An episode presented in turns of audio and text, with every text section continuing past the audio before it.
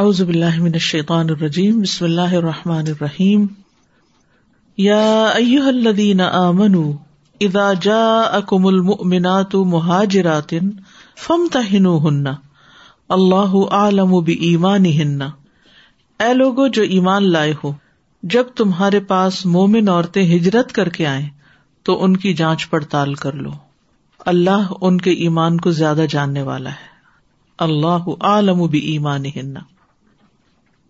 اس کا پس منظر کچھ یوں ہے کہ مروان بن حکم اور مسور بن مخرمہ رضی اللہ عنہما سے روایت ہے، وہ دیگر صحابہ رضی اللہ عنہم سے بیان کرتے ہیں کہ جب سہیل بن عمر نے صلح حدیبیہ کے دن صلح نامہ لکھوایا تو سہیل بن عمر نے نبی صلی اللہ علیہ وسلم کے سامنے یہ شرط رکھی کہ ہمارا جو آدمی بھی آپ کے پاس آئے گا، خواہ وہ آپ کے دین ہی پر کیوں نہ ہو، آپ اس کو ہمیں واپس کریں گے۔ ہمارا یعنی مکہ سے کوئی بھی شخص مسلمان ہو کے آپ کے پاس آئے گا، آپ کو واپس کرنا ہوگا، آپ اس کے اور ہمارے درمیان راستہ خالی کر دیں گے۔ تو مومنوں نے اس شرط کو ناپسند کیا اور وہ اس کے باعث غصے میں بھر گئے، لیکن سہیل اس شرط کے بغیر صلح کرنے پہ تیار نہ ہوا۔ آخر کار نبی صلی اللہ علیہ وسلم نے اس شرط پر صلح کر لی، اور اسی روز ابو جندل رضی اللہ عنہ کو ان کے والد سہیل بن عمر کے حوالے کر دیا۔ پھر مردوں میں سے جو بھی آتا آپ اسے اس مدت کے دوران میں واپس کرتے رہے، اگرچہ وہ مسلمان ہو کر آتا۔ سب مسلمان واپس مکہ بھیج دیے جاتے۔ کچھ اہل ایمان خواتین بھی ہجرت کر کے آئیں، ان عورتوں میں عقبہ بن ابو معیت کی بیٹی ام کلثوم بھی تھی، جنہوں نے اس دن رسول اللہ صلی اللہ علیہ وسلم کی طرف ہجرت کی تھی۔ وہ نوجوان عورت تھی، ان کے اہل خانہ آئے اور نبی صلی اللہ علیہ وسلم سے واپسی کا مطالبہ کرنے لگے، لیکن آپ نے اسے ان کی طرف واپس نہ کیا، کیونکہ اللہ نے ان کے متعلق حکم نازل کیا تھا، یا ایھا الذین آمنوا اذا جاءکم المؤمنات مہاجرات فامتحنوہن۔ یہی جو آیت ہے کہ جب اہل ایمان خواتین تمہاری طرف ہجرت کر کے آئے تو ان کا امتحان لے لو، جانچ پڑتال کر لو، اللہ تو ان کے ایمان کو خوب جانتا ہے، لیکن تم بھی دیکھ لو، اپنی تسلی کر لو، اور اگر تمہیں ان کے ایمان کا یقین ہو جائے تو پھر انہیں کفار کی طرف واپس نہ کرو۔ مردوں کو تو کر دیا گیا لیکن عورتوں کو واپس نہیں کرو، ایسی عورتیں کافروں کے لیے حلال نہیں اور نہ ہی کافر ان کے لیے حلال ہیں۔ مقاتل بن سلیمان کہتے ہیں ایک دوسری جگہ پر کہ نبی صلی اللہ علیہ وسلم نے حدیبیہ کے دن مکہ والوں کے ساتھ مصالحت کی اور اپنے اور ان کے درمیان ایک صلح نامہ تحریر کروایا۔ اس تحریر میں یہ تھا کہ اگر مدینہ کا کوئی مسلمان مکہ والوں سے جا ملے گا تو وہ ان کے لیے ہو جائے گا، اور جو مکہ والوں سے نکل کر آپ سے آ ملے گا یعنی نبی صلی اللہ علیہ وسلم سے، تو آپ اس کو واپس کریں گے۔ اور صلح کے دوران ایک عورت نبی صلی اللہ علیہ وسلم کے پاس آئی، اس کا نام صبیعہ بنت حارث اسلمیہ تھا، اور یہ سیفی بن راہب کے نکاح میں تھی جو مکہ کے کافروں میں سے تھا۔ تو اس کا خاوند آ گیا اور اس کا مطالبہ کر رہا تھا کہ میری بیوی کو میرے ساتھ واپس لوٹائے، بس ہمارے اور آپ کے درمیان شرط ہے، یعنی معاہدہ ہے۔ تو نبی صلی اللہ علیہ وسلم نے فرمایا کہ یہ شرط مردوں کے متعلق تھی، عورتوں کے متعلق نہیں تھی۔ تو اللہ تعالیٰ نے یہ آیت نازل کر دی، یعنی جو آپ نے فیصلہ کیا اللہ تعالیٰ نے اس کی تائید کر دی، اذا جاءکم المؤمنات مہاجرات۔ تو بعض اہل علم نے کہا کہ صلح کے معاہدے میں عورتیں بھی عمومی طور پر شامل تھیں، لیکن صراحت کے ساتھ الگ الفاظ نہیں تھے، تو اس سے پھر بینیفٹ آف ڈاؤٹ ہو گیا، اور نبی صلی اللہ علیہ وسلم نے عورتوں کو واپس نہیں کیا۔ عورتوں کو الگ کرنے کی وجہ کیا تھی؟ جی ہاں، ایک وجہ تو یہی ہے کہ وہ ان کے لیے حلال نہیں، وہ ان کے لیے نہیں۔ دوسرا یہ ہے کہ کافروں پر مسلمان عورتوں کی عزت و آبرو حرام ہے، ٹھیک ہے، کافروں پر مسلمان عورتوں کی عزت و آبرو حرام ہے، اور عورتیں جو ہوتی ہیں نرم دل ہوتی ہیں، تبدیلی جلدی قبول کر لیتی ہیں، تو اگر انہیں واپس شرک کی طرف لوٹایا جائے تو ہو سکتا ہے کہ وہ واپس پلٹ جائیں۔ کئی دفعہ ایسے ہوتا ہے نا، یہاں بھی خواتین مسلمان ہوتی ہیں لیکن جب ان کے ہسبینڈ ان کو چھوڑ دیتے ہیں یا ان کو کوئی مشکلات پیش آتی ہیں تو واپس پھر اپنی فیملی کے ساتھ جا ملتی ہیں۔ تو یہاں پر کیا کہا گیا کہ اگر ایسا ہو تو پھر ان کو تم واپس نہیں کرو گے. ہاں ایک کام کرو، فامتحنوہن، ان کا امتحان لے لو، جائزہ لے لو. اسی بنا پر اس سورت کا نام الممتحنہ رکھا گیا، امتحان لینے والی سورت، یعنی جس میں مسلمان عورتوں کے امتحان کا ذکر ہے. ہوتا یہ تھا کہ کافروں میں سے جو عورت اپنے شوہر کو تنگ کرنا چاہتی تھی وہ کہتی کہ میں محمد صلی اللہ علیہ وسلم کی طرف ہجرت کر کے چلی جاؤں گی، اس لیے رسول اللہ صلی اللہ علیہ وسلم کو ان کا امتحان لینے کا حکم دیا گیا. اس کا طریقہ کیا تھا؟ اس میں تین اقوال ہیں. نمبر ایک یہ کہ کچھ سوالات تھے اور ان کے جواب ان سے لیے جاتے تھے، یعنی ان عورتوں سے کچھ سوال کیے جاتے تھے. ٹھیک ہے، پہلا جو ابن عباس سے مروی ہے کہ آپ صلی اللہ علیہ وسلم ان کا امتحان اس طرح لیتے تھے کہ وہ اللہ کی قسم کھائے کہ وہ شوہر کی نفرت کی وجہ سے نہیں آئی. ٹھیک ہے. دوسرے، اسے ایک علاقہ چھوڑ کر دوسرے علاقے میں آنے میں بھی کوئی دلچسپی نہیں. بعض اوقات یہ ہوتا نا، ایک جگہ پہ رہنا مشکل لگ رہا ہوتا تو انسان کہتا ہے چلو دوسرے ملک چلتے ہیں، ایسی بھی کوئی بات نہ ہو. وہ کسی اور دین کو تلاش کرتے ہوئے نہیں آئی، نہیں اسلامی کے لیے آئی ہے، کیونکہ وہاں اہل کتاب بھی تھے نا. وہ مسلمانوں میں سے کسی مرد سے عشق کی وجہ سے بھی نہیں آئی، وہ صرف اور صرف اللہ اور اس کے رسول کی محبت کی وجہ سے آئی ہے. دوسرا طریقہ یہ تھا کہ وہ شہادتین کا اقرار کر دے، اشہد ان لا الہ الا اللہ و اشہد ان محمدن عبدہ و رسولہ. تیسرا یہ تھا کہ اللہ تعالیٰ کا فرمان جو اس صورت میں بیان کیا گیا، فامتحنوہن اللہ اعلم بایمانہن، اس کا مطلب یہ کہ ان کے امتحان کے بعد ان کے دلوں میں جو کچھ ہے اللہ اس کو خوب جانتا ہے، پھر وہ معاملہ اللہ پہ چھوڑ دو، لیکن اسلام کی خاطر آنے والی عورتوں کو واپس نہ لوٹاؤ. ٹھیک ہے. فَإِنْ عَلِمْتُمُوهُنَّ مُؤْمِنَاتٍ، پھر اگر تم جان لو کہ وہ مومن ہیں، فَلَا تَرْجِعُوهُنَّ إِلَى الْكُفَّارِ، تو انہیں کفار کی طرف مت لوٹاؤ. کیوں؟ لَا هُنَّ حِلٌّ لَهُمْ، کیونکہ وہ ان کے لیے حلال نہیں. وَلَا هُمْ يَحِلُّونَ لَهُنَّ، اور وہ مرد بھی ان عورتوں کے لیے حلال نہیں ہیں. یعنی اب ایک عورت کے مسلمان ہونے کی وجہ سے وہ اپنے کافر شوہر کے لیے حلال نہیں رہی، تو ایمان والی عورتوں کو کفار کی طرف بھیجنے کی ممانعت کر دی گئی. ہجرت کرنے والوں کی تین قسمیں تھیں. خاوند اور بیوی دونوں ہجرت کر کے آئے، جیسے حضرت عثمان اور ان کی اہلیہ، ایسے لوگوں کے لیے کوئی مسئلہ نہیں تھا، وہ تو ایز اے فیملی آ گئے. دوسرے، خاوند ہجرت کر کے آیا، بیوی حالت کفر میں مکہ میں ہی رہ گئی، وہ مسلمان بھی نہیں ہوئی اور نہیں آئی، جیسے حضرت عمر رضی اللہ عنہ ہجرت کر کے آ گئے مگر ان کی دو بیویاں حالت کفر میں مکہ میں ہی رہیں. بیوی مسلمان ہو کر مدینہ آ گئی اور خاوند حالت کفر میں مکہ میں ہی رہ گیا، جیسا کہ رسول اللہ صلی اللہ علیہ وسلم کی صاحبزادی حضرت زینب مدینہ آ گئی تھی، ان کے شوہر جو تھے وہ ابھی کفر پر ہی تھے، ابو العاص، وہ مکہ میں ہی رہے. تو مردوں کے لیے تو یہ معاملہ اتنا مشکل نہیں تھا کیونکہ وہ دوسرا نکاح کر سکتے تھے وہاں، مگر عورتوں کے لیے اتنی مدت تک بغیر کسی فیصلے کے اسی کافر شوہر کی بیوی بن کے رہنا بڑا مشکل تھا.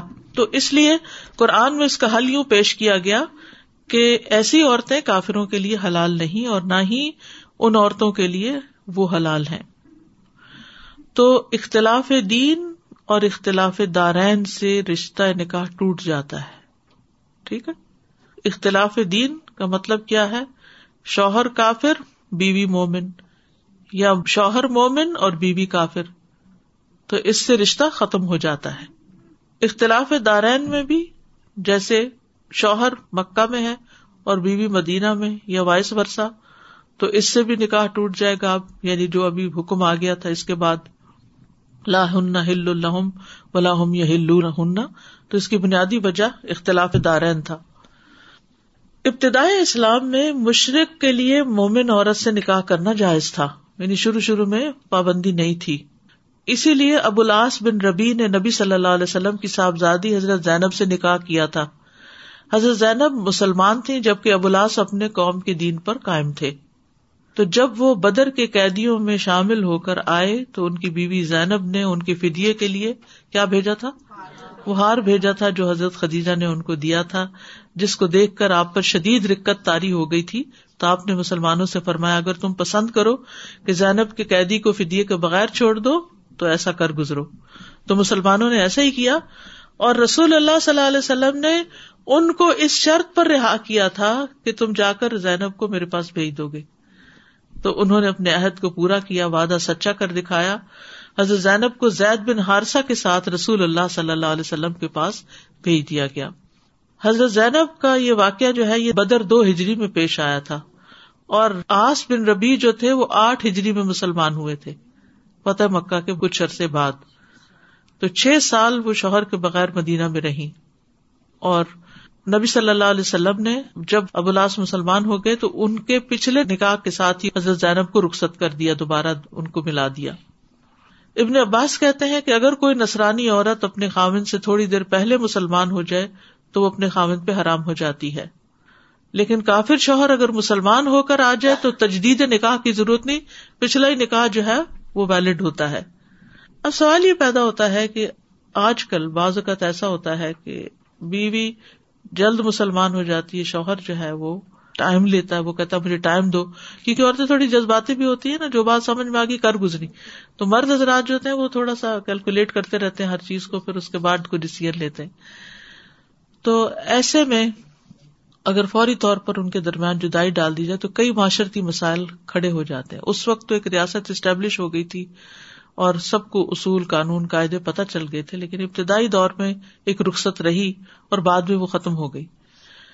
جہاں تو حالات سارے یعنی موافق ہوں, ہر چیز ویل ٹیکن کیئر آف ہو, وہ تو ٹھیک ہے, لیکن اگر اسی قسم کے حالات ہوں جو ابتدائی اسلام کے تھے, اور مسلمان کسی ایسے ملک میں رہنے ہوں کہ جہاں کوئی اسلامی حکومت ہی نہ ہو, تو اس صورت میں شیخ کرزاوی کا یہ فتویٰ ہے کہ شوہر کو ٹائم دیا جائے گا, ایک دم نکاح ختم نہیں کیا جائے گا, اور اگر الٹیمیٹلی وہ ڈیسائیڈ کرے کہ نہیں تو پھر جدائی کر دی جائے گی.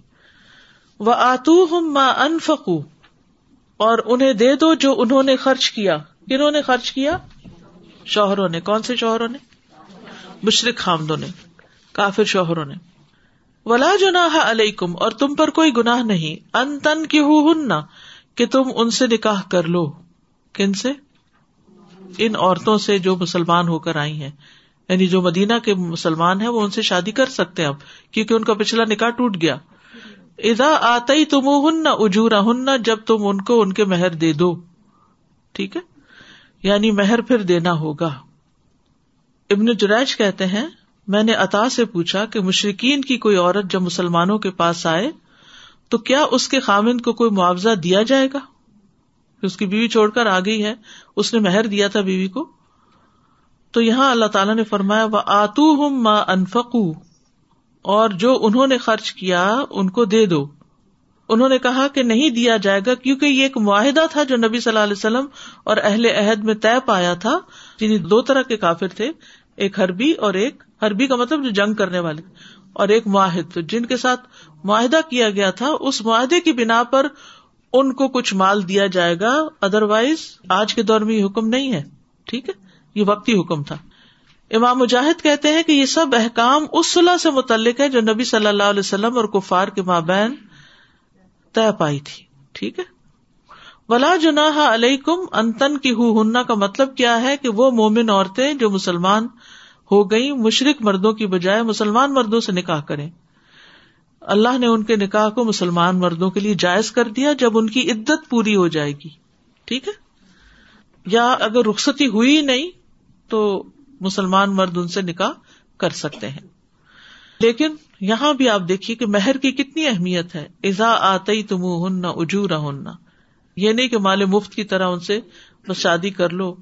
اب بھی دیکھیے کہ بعض اوقات ایک عورت جب مسلمان ہو کے کسی مرد سے شادی کرتی ہے تو بعض اوقات مرد حضرات بہت غلط فائدہ اٹھاتے ہیں اس سے, اس کو مہر وغیرہ نہیں دیتے, اور بعض صورتوں میں تو اس کا پورا خیال بھی نہیں رکھتے, بعض اوقات تو چھپے نکاح کر لیتے ہیں اور ڈکلیئر بھی نہیں کرتے. تو یہ ساری زیادتی کی قسمیں ہیں, ایسا نہیں کرنا چاہیے. تو ہجرت کر کے آنے والی مسلمان عورتوں سے نکاح کا طریقہ کیا تھا؟ ابن عباس رضی اللہ عنہ روایت کرتے ہیں کہ مشرکین نبی صلی اللہ علیہ وسلم اور اہل ایمان کے نزدیک 2 طرح کے تھے, ایک حربی مشرک جن سے آپ جنگ کرتے تھے اور مشرک آپ سے جنگ کرتے, اور دوسرے معاہد جو آپ سے لڑتے نہیں تھے اور نہ آپ ان سے لڑتے تھے. جب اہل حرب کی کوئی عورت ہجرت کر کے آتی تو اسے پیغام نکاح نہ بھیجا جاتا جب تک ایک حیض نہ آ جاتا. پھر جب وہ پاک ہو جاتی حیض سے تو نکاح کرنا حلال ہو جاتا. اگر اس کے نکاح کرنے سے پہلے اس کا شوہر بھی مسلمان ہو جاتا اور ہجرت کر کے آ جاتا تو وہ اسی کے ساتھ واپس چلی جاتی تھی. اگر ان میں سے کوئی غلام یا لونڈی ہجرت کر کے آتے تو دونوں آزاد شمار ہوتے تھے اور انہیں دوسرے مہاجر مسلمانوں کے برابر مقام ملتا. اور اگر معاہد مشرکین کی کوئی لونڈی غلام آتے تو ان کے مالک کو وہ واپس تو نہیں کیے جاتے تھے لیکن ان کی قیمت دے دی جاتی تھی بیت المال وغیرہ میں سے. ٹھیک ہے, اتنی بات سمجھ میں آ گئی, آیت کا اتنا حصہ سمجھ میں آ گیا نا. ولا تمسکوا بعصم الکوافر, اور کافر عورتوں کی عصمتیں روک نہ رکھو. عصم عصمت کی جمع ہے رسی, عقد نکاح, یعنی کوافر کافرہ کی جمع ہے, یعنی کافر عورت کے عقد نکاح کو مت روک رکھو. یعنی جب کافر مسلمان ہو جائے اور اس کی بیوی بت پرست مشرک ہو تو وہ مرد اس عورت میں یا اس عورت کی قوم میں رغبت رکھتے ہوئے اس نکاح کو باقی نہیں رکھ سکتا.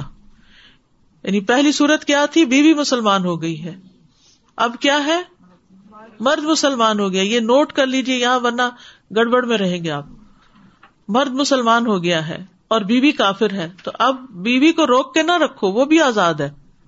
ٹھیک ہے, کیونکہ اللہ نے مسلمان مرد کے لیے اس عورت سے نکاح کرنا یا اس نکاح کو قائم رکھنا حرام ٹھہرایا جب تک کہ وہ عورت عدت کے دوران مسلمان نہ ہو جائے.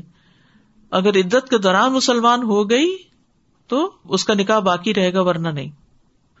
تو کافر عورت سے نکاح کی ممانعت کی گئی ہے یہاں بنیادی طور پر, اور اگر وہ پہلے سے نکاح موجود ہے تو وہ باقی نہیں رہے گا. نبی صلی اللہ علیہ وسلم کے اصحاب کو یہاں حکم دیا گیا ہے کہ جو بیویاں تمہاری حالت کفر میں مکہ میں رہ گئی ان کو اب چھوڑ دو. تو ابھی تک تو حکم نہیں آیا تھا, اب حکم آ گیا ہے.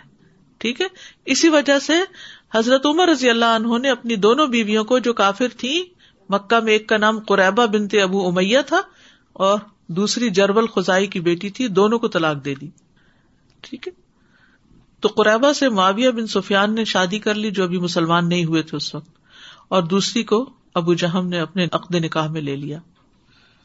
تو اتنے سال تک وہ خواتین جو تھی انہوں نے کوئی اور شادی وادی نہیں کی تھی, لیکن اب حکم آ گیا تو وہ بھی آزاد ہو گئی. وَاسْأَلُوا مَا أَنْفَقْتُمْ, اور تم مانگ لو جو تم نے خرچ کیا. وَلْيَسْأَلُوا مَا أَنْفَقُوا, اور وہ کفار مانگ لیں جو انہوں نے خرچ کیا. کن پر؟ عورتوں پر, یعنی مہر وغیرہ. ذَلِكُمْ حُکْمُ اللَّهِ, یہ اللہ کا حکم ہے. یحکم بینکم, جو تمہارے درمیان فیصلہ کرتا ہے. واللہ علیم حکیم, اور اللہ سب کچھ جاننے والا کمال حکمت والا ہے.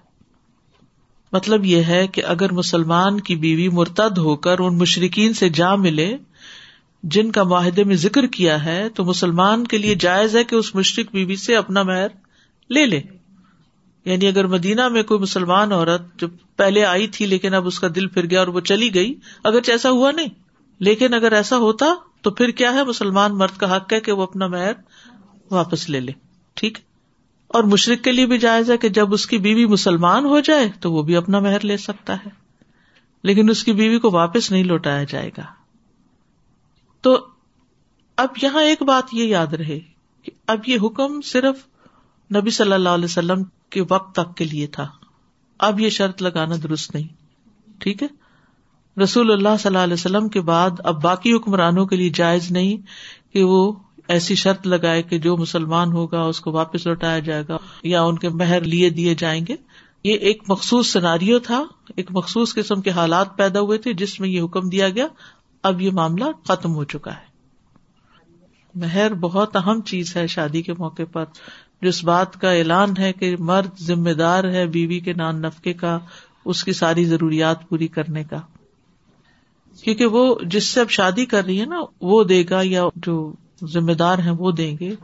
وَإِنْ فَاتَكُمْ شَيْءٌ مِّنْ أَزْوَاجِكُمْ, اور اگر تمہاری بیویوں میں سے کوئی کافروں کی طرف چلی جائے, فاتکم یعنی ہاتھ سے نکل جائے, فوت ہو جائے, بیوی نکل جائے یا مہر چلا جائے, مِنْ أَزْوَاجِكُمْ إِلَى الْكُفَّارِ, کافروں کی طرف, یعنی کافر مہر نہ دیں, فَعَاقَبْتُمْ، پھر تمہاری باری آئے، فَآتُوا الَّذِينَ ذَهَبَتْ أَزْوَاجُهُمْ، تو دو ان لوگوں کو جن کی بیویاں چلی گئیں، مِثْلَ مَا أَنْفَقُوا، جو انہوں نے خرچ کیا، یعنی ان عورتوں پر جو کفار کے پاس چلی گئیں مسلمانوں کو چھوڑ کر، وَاتَّقُوا اللَّهَ الَّذِي أَنْتُمْ بِهِ مُؤْمِنُونَ، اور ڈرو اللہ سے جس پر تم ایمان لانے والے ہو.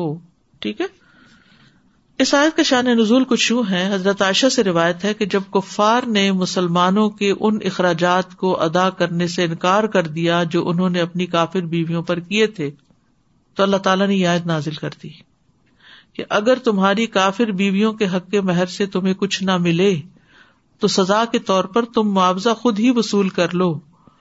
یہ وہ معاوضہ تھا جو مسلمان کفار میں سے اس شخص کو دیتے جس کی بیوی ہجرت کر کے آتی. ٹھیک ہے، یعنی جو مرد مکہ میں ہے اور اس کی بیوی یہاں آ گئی ہے، تو یہاں پر جو مرد اس سے شادی کرے گا وہ اس کو، اس کی بیوی جو چھوڑ کر آئی اس کو دے گا. تو اللہ تعالیٰ نے حکم دیا کہ جس مسلمان کی بیوی وہاں چلی جائے اس کے اخراجات ان کفار کی عورتوں کے حق کے مہر سے ادا کر دیے جائیں جو ہجرت کر کے آئی ہیں، یعنی ادھر سے کمپنسیٹ کروا دیا جائے. لیکن کوئی تاریخ میں انسیڈنٹ نہیں ملتا کہ کوئی عورت مسلمان مہاجرہ ہجرت کر کے آنے کے بعد دوبارہ مرتد ہو کر گئی ہو. تو وَإِنْ فَاتَكُمْ شَيْءٌ مِّنْ أَزْوَاجِكُمْ مِنَ الْكُفَّارِ کا مطلب کیا ہے؟ کہ جس کی بیوی مرتد ہو کر ان لوگوں کی طرف چلی جائے جن سے معاہدہ کیا گیا اور وہ مسلمان کافروں سے اپنا مال حاصل نہ کر سکے، تو پھر اگر مال غنیمت میں جو مال حاصل ہو وہ اس مسلمان کو دیا جائے جو اس نے عورت کو مہر کے طور پر دیا تھا. سرکاری سطح پر، ٹھیک ہے نا، سرکاری سطح پر، کیونکہ یہ اوپر کے لیول پہ ساری باتیں ہو رہی ہیں. اور یہ ہے کہ مہر کا مال جو ہے وہ کہاں سے دیا جائے، مال غنیمت سے یا مال فے سے یا ان عورتوں کے مہر سے جو کافر شوہر کو چھوڑ کر مسلمان ہو چکی ہیں. فَعَاقَبْتُمْ کے بھی تین معنی کیے گئے ہیں. نمبر ایک، فَعَاقَبْتُمْ یعنی تم بدلہ لو، یعنی جنگ کے نتیجے میں غنیمت حاصل کرو، یعنی تمہاری باری آئے اور تمہیں مال ملے. نمبر دو، قتل اور قیدیوں کے بدلے میں لو، یعنی جو قیدی بنائے گئے ان کو چھوڑتے وقت جو مال ہاتھ آئے. اور تیسرا ہے مرتد عورت کے قتل کی وجہ سے اس کے شوہر کا مال حاصل کرو، یعنی مرتد عورت کے قتل کے ساتھ جو سزا ہے اس کا شوہر اپنی بیوی کا مہر مسلمانوں کے مال غنیمت سے حاصل کر سکتا ہے. لیکن یہ حکم منسوخ ہو چکا، تو یہ حکم بھی اب منسوخ ہے کیونکہ یہ صرف صلح حدیبیہ تک کے لیے تھا، اب اس کی اپلیکیشن نہیں ہوگی. ٹھیک، یہاں تک ایک بات ختم ہوئی.